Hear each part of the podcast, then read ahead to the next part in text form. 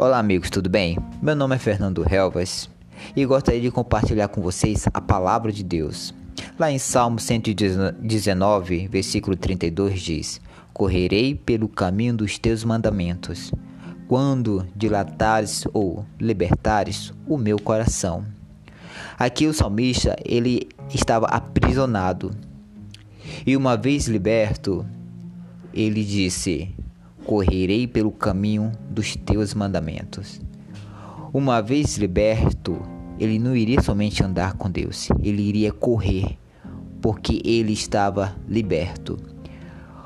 Uma oração antiga da igreja declara que o serviço ao Senhor é a liberdade perfeita. Meu amigo, desfrute da liberdade que Jesus Cristo trouxe para a sua vida e você será uma pessoa muito feliz.